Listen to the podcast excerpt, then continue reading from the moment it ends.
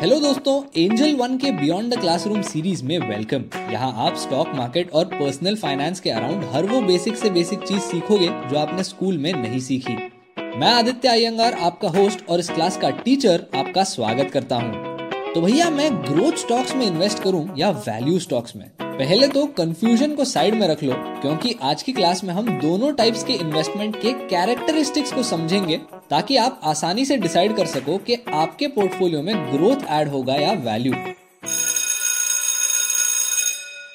Growth और value ये दोनों भी बहुत पॉपुलर फैक्टर्स हैं। इन्वेस्टमेंट की दुनिया में फैक्टर मतलब किसी एक सिक्योरिटी का डिस्टिंक्ट कैरेक्टरिस्टिक ग्रोथ और वैल्यू की तरह ही मोमेंटम भी एक फैक्टर होता है। मतलब पिछले 12 महीनों में जो स्टॉक्स कंसिस्टेंटली प्राइस में राइज होते हैं, उनका मोमेंटम फैक्टर बहुत हाई होता है। एंड टिपिकली इन्वेस्टमेंट स्ट्रेटेजीज में इन फैक्टर्स के एक्सपोजर्स पर ध्यान दिया जाता है। जिन लोगों को लगता है कि growth stocks with high momentum perform करेंगे, वो ग्रोथ और मोमेंटम फैक्टर्स की तरफ़ अपना एक्सपोजर बढ़ा लेते हैं। लेकिन पॉइंट क्या है? What are the benefits and risk of gaining exposure to these factors Starting off with growth, these stocks display some very common characteristics throughout. For example, very high earnings growth rate. These are companies that are able to consistently report double digit earnings growth. However, this introduces two additional characteristics that may be problematic depending on what you prefer as an investor. अब earnings growth rate को high रखने company अपने सारे cash flows को री invest करती है which means there would be very low or no dividends. Many companies that report high growth end up paying zero dividends for decades. अब Tesla और एमेजॉन तो आप जानते हो कि कितनी पुरानी कंपनीज़ हैं लेकिन इन्होंने भी आज तक एक भी डिविडेंड पे नहीं किया है और इसी की वजह से एक और चीज़ होती है इन सारी कंपनीज़ में पब्लिक की एक्सपेक्टेशंस बहुत हाई होती है इसी की वजह से अगर अर्निंग्स एक्सपेक्टेशन से नीचे आ गई तो स्टॉक प्राइस में तेज़ी से वॉलिटिलिटी बढ़ जाती है which is why growth stocks का बीटा फैक्टर जनरली बहुत हाई होता है।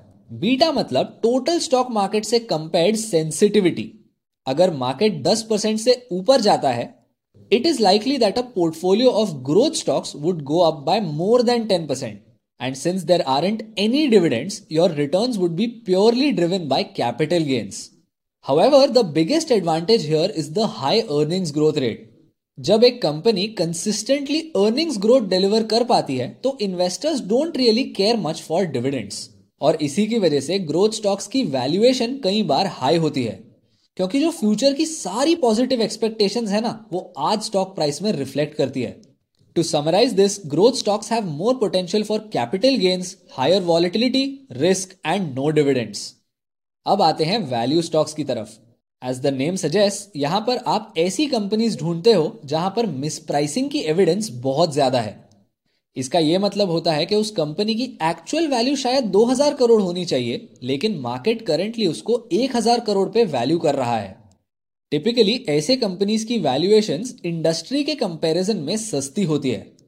छोटे प्राइस टू अर्निंग्स और प्राइस टू बुक रेशियोज काफ़ी कॉमन है. क्योंकि यहाँ पर मार्केट को इन कंपनी से ज़्यादा एक्सपेक्टेशंस नहीं होती और sometimes the market hasn't discovered them in factors की वजह से वॉलिटिलिटी भी कम होती है और आपको ग्रोथ स्टॉक्स की तरह हाई बीटा देखने नहीं मिलता. The philosophy here is not earnings growth but it is buying something that should be more expensive than what it already is लेकिन यहाँ पर एक बहुत बड़ा रिस्क होता है, जो है बिज़नेस के फेल होने का. ऑब्वियसली ये रिस्क हर एक बिज़नेस में होता है, लेकिन वैल्यू स्टॉक्स में थोड़ा ज़्यादा। अगर एक कंपनी सच में अच्छी है तो मार्केट उस चीज़ को रिकग्नाइज करेगा और ये उसके स्टॉक प्राइस में रिफ्लेक्ट हो जाएगा। लेकिन अगर मार्केट इस स्टॉक को एक्सट्रीमली डिप्रेस्ड प्राइसेस पे वैल्यू कर रहा है, इसका यही मतलब होगा ना कि मार्केट को उससे उम्मीद कम है which is why you need very high conviction to be a value investor अगर आपको एक अपॉर्चुनिटी नज़र आ रही है तो आपके पास सॉलिड रीजनिंग होनी चाहिए to make that investment because the likelihood of finding a value stock that would actually grow is very low and to summarise value stocks they provide greater dividends have lower volatility cheaper valuation but they are risky in the sense that these are companies that may not be going any अब ये दोनों factors कुछ तरीके से connected होते हैं। High growth periods में value stocks को बहुत ही ज़्यादा इग्नोर किया जाता है। लेकिन एक बार हाई ग्रोथ का यूफोरिया कम हो गया और वैल्यूएशन करेक्ट होने लगती हैं, तब वैल्यू स्टॉक्स शाइन होते हैं। इस दौरान इन्वेस्टर्स वैल्यू स्टॉक्स में रोटेट करते हैं और ग्रोथ स्टॉक्स को तेज़ी से बेचने लगते हैं। Anyway I am sure that आज की क्लास के वजह से आपको एक अच्छा खासा आइडिया आ गया होगा कि आपके पर्सनैलिटी के हिसाब से वैल्यू स्टॉक्स सही होंगे या growth stocks anyway do note that value stocks और ग्रोथ स्टॉक्स दोनों ही बहुत रिस्की होते हैं। तो अगर आपकी रिस्क एपेटाइट कम है या फिर आपके पास सीखने का टाइम नहीं है you might be better off with mutual funds और ये देखो दोस्तों बेल बज गई तो अभी के लिए क्लास डिसमिस करते हैं। मैं आपको मिलूँगा नेक्स्ट पीरियड में तो अपने फेवरेट पॉडकास्ट स्ट्रीमिंग प्लेटफॉर्म पर बिना भूले सब्सक्राइब करना, क्योंकि अगली क्लास में अटेंडेंस कंपलसरी है। See you next time